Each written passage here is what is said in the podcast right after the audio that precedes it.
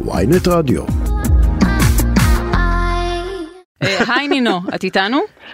כן, חברים, אני כן. איתכם, תצחקו על מדוודזב, הוא היום אחד מהאנשים, מי שאמור לדאוג שהחזית הרוסית תקבל מספיק נשק, מה שרוסיה לא ידעה לעשות עד לתחילת המלחמה. אה, ובכל מקרה, חברים, אנחנו מדברים על נשיא לשעבר של רוסיה, שבהחלט הצטיין מתחילת המלחמה הזאת. לא, לא, הסרקזם. שלנו, הסרקזם שלנו מבהלה, הוא, הוא כאילו, זה, ה- זה הדרך שלנו להתמודד עם החרדה. לא שאנחנו מזלזלים בדברים. הוא אגב אמר לפני איזה שבועיים ש- שכדאי לגרמנים להתחיל לאגור אה, שנאפס, כי... כן, הוא אמר את זה, או לברוב, אני אחד הסרקזם משניהם. שלכם מוצדק, כן, כן. הסרקזם שלכם מוצדק במאת האחוזים, רק באמת שהבן אדם הזה בזמן האחרון, כל הביטויים שלו הם לא יכולים לעורר שום דבר חוץ מהסרקזם הבריא של כולנו. אז בחזרה של היוזמה של אוקראינה, חברות וחברים, הם, אה, אוקראינה יוזמת, אבל רק בתנאי שרוסיה תישפט בבית משפט הבינלאומי. תשובתו של דוברו של פוטין הייתה, אנחנו תמיד אמרנו שאנחנו מוכנים למשא ומתן, אבל רק בתנאים שלנו.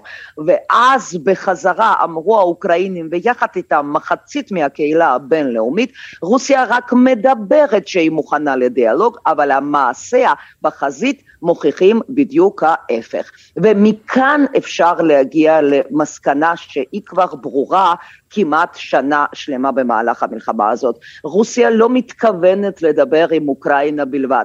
רוסיה נלחמת באוקראינה נגד המערב הקולקטיבי. איתם, עם אמריקאים קודם כל, היא רוצה לדבר, אחרת היא לא תסכים לשבת ליד שולחן רגע, אבל- משא אבל גם ככה ומתן. צריך מתווך, לא? אז המתווך לא יהיה אמריקאי בסיפור הזה? או, או, או, אוקראינים ביקשו, משום מה, לא מתווך אמריקאי, הם אמרו שאנחנו לא רוצים שמישהו ירגיש מקופח, אלא שיהיה מזכ"ל האו"ם. אה, לא ומזכ"ל נפתלי האו"ם- בנט? אוקיי, חשבתי לא אולי... נפתלי, מ- לא, אה, לא, ההתחלה לא, הייתה כל כך לא, מבטיחה. ולא ארדואן. אוקיי. אכז- אכזבה, נכון? נכון שהתאכזבתם עכשיו? גם. אני, אבל אפילו לא ארדואן שבטח גם נורא מאוכזב. הם אמרו, וכמובן שהשאלה הייתה למה לא אמריקאים, הם אמרו עדיף, זאת אומרת הכי פוליטיקלי קורקטים שאפשר, שיהיה מזכ"ל האו"ם, ומזכ"ל האו"ם כבר ענה במהלך אתמול בלילה, שהוא ישמח להיות מתווך, אבל בתנאי שכל הצדדים מוכנים לדיאלוג, והוא כעת לא מגלה שכולם אה, מוכנים, וזה בעצם מה שאנחנו שומעים ממוסקבה.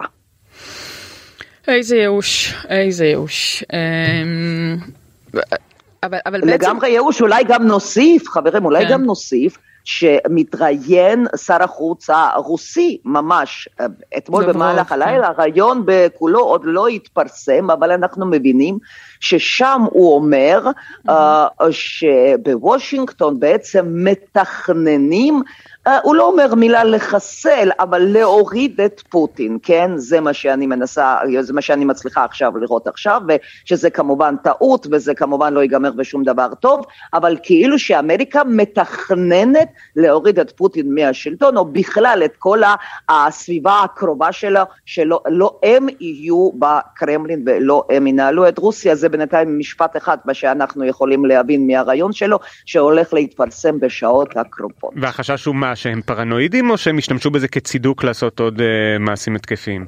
אה, החשש שדווקא בכזה דבר הם בדרך כלל לא משתמשים כצידוק. אם הם רוצים להצדיק משהו, הם יכולים להשתמש בהפצצה של שדה התעופה הצבאי שלהם. Uh, כן, באנגלס, ששם היה עוד פיצוץ, כנראה עוד מל"ט, כנראה אוקראינים על הפיצוץ הזה בשדה התעופה הצבאי, שזה שדה התעופה של המטוסים המפציצים האסטרטגיים של רוסיה, אוקראינים אמרו שזה תוצאה של המלחמה. יעני, אנחנו לא ממש קשורים, אבל זה תוצאה, כאילו קיבלתם מה שמגיע לכם, ועל זה הם כבר לא צריכים בעצם מבחינתם צידוק, על זה הם תיאורטית יכולים להגיב. טוב, בואי רגע כמה מילים על אה, חדשות אה, עגומות שמגיעות משכנתה עוד פחות אה, אנושית של רוסיה, בלרוס, לגבי ההחלטה לשלוח לכלא ל-12 שנים את, את השחיינית האולימפית אלכסנדרה הרסימיניה. שהיא בעצם זוכה, זכתה בשלוש מדליות ויצאה נגד התהליך בחירות, שהיה אה, אה, כאילו היה אה, במדינתה, היא נמלטה מהמדינה, נכון? כמה שאנחנו מבינים עד לרגע הזה, כן, היא נמלטה מהמדינה, אבל uh, זה באמת, יש כאן, תקשיבו, גם בכל האזור הזה וגם בבלרוס, על אוקראינה אנחנו תמיד אומרים שזו מלחמה הכי מצולמת שיש בה הכי הרבה ערפל קרב.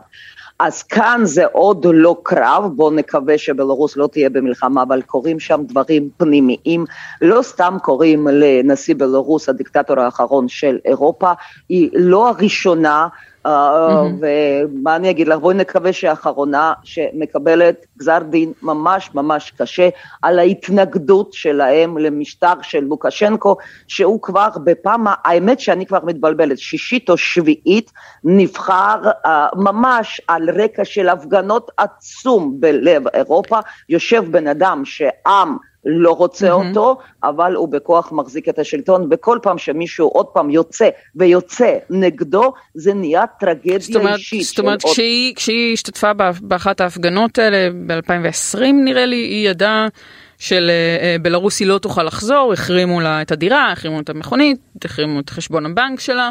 אנחנו יודעים איפה היא נמצאת עכשיו? אנחנו לא, אני לא יודעת כעת לתת לך את התשובה הזאת, כי היא אגב לא ספורטאית הראשונה. לוקשנקו בטח יודע, לא?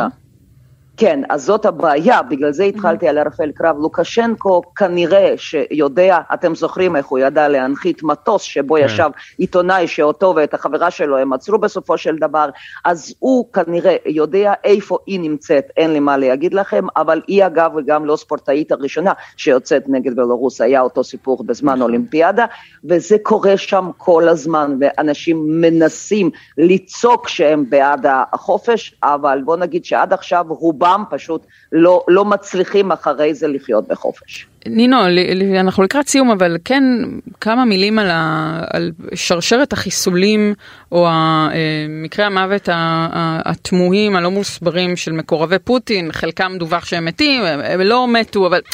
בכל אופן, יש לנו בין עשרה לשנים עשר, אה, תלוי איך סופרים, אה, מקורבים אליו, שאמורים להיות בעצם אנשים מוגנים אה, לצורך העניין, שמוצאים את מותם בנסיבות מוזרות, לא מוסברות. הדיווחים אומרים שמישהו באמת ממחלה בזמן שידוע שהוא נפל מחלון, למשל, אחד מהם, מקומה גבוהה. עכשיו, זה לא האוקראינים עושים את זה, זה כנראה אנשיו של פוטין, אז למה, מה, מה קורה שם? אה, כן, רוב הסיכויים שלא, תראי, רק עכשיו אנחנו שומעים על המנכ"ל של חברת ענק, כן, אדמירל, זה mm-hmm. חברת המספנות, שזה מן הסתם, כן, זה תעשייה צבאית, ובימים האחרונים עוד ירי מסתורי, שם בן אדם, רוגוזין נשאר בחיים, זה נכון, ועשו לו uh, כבר ניתוח במוסקבה, וכל זה קרה בשטח, דרך אגב, הכבוש של אוקראינה על ידי רוסים, אז הוא נשאר בחיים, זה יכול להעיד רק על דבר אחד, לפי דעתי, שיש איזה מלחמה או התארגנות על השלטון של מחר, שלטון שאחרי פוטין, כן? או בסביבה של פוטין פחות או יותר, יש כמה וכמה קבוצות שהן מחפשות, אם לא השלטון במקומו, אלא מי ישפיע ומי יעמוד ליד פוטין, גם בזמן המלחמה וגם בזמן אחרי המלחמה, אם מתישהו נגיע לזמן כזה. זה פחות או יותר מלחמות בין המקורבים, בין הקבוצות. אז uh, זה לא מעיד עדיין שיש התארגנות נגד פוטין עצמו, זה כן חד משמעית מעיד שזה מלחמה על ההשפעה על נשיא רוסיה מקבוצות השונות שיש להם דעות שונות לגבי המלחמה קודם כל וגם לגבי עתידה של רוסיה, על זה זה אכן מעיד ורוב הסיכויים שזה בהחלט לא האוקראינים. למרות שניסיון רצח האחרון, כמו שאמרנו כעת, mm-hmm. היה דווקא בשטח כבוש על ידי רוסיה, שזה שטח אוקראיני. נינו אבסד, זה פרשנית לענייני רוסיה. תודה רבה. חברים, תודה לכם ובוקר טוב. בוקר טוב, תודה רבה.